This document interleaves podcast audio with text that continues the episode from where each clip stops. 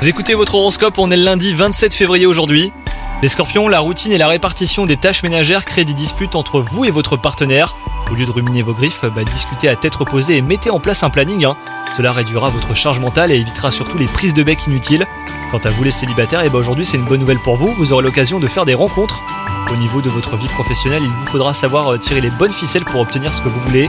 Grâce à votre détermination doublée d'une bonne dose de débrouillardise, et bah, les portes vont s'ouvrir à vous les scorpions.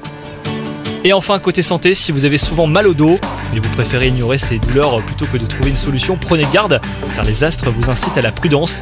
Essayez de consulter rapidement un professionnel de santé, vous gagnerez en confort au quotidien et vous éviterez que cela s'aggrave. Pensez-y des scorpions, c'est important. Bonne journée à vous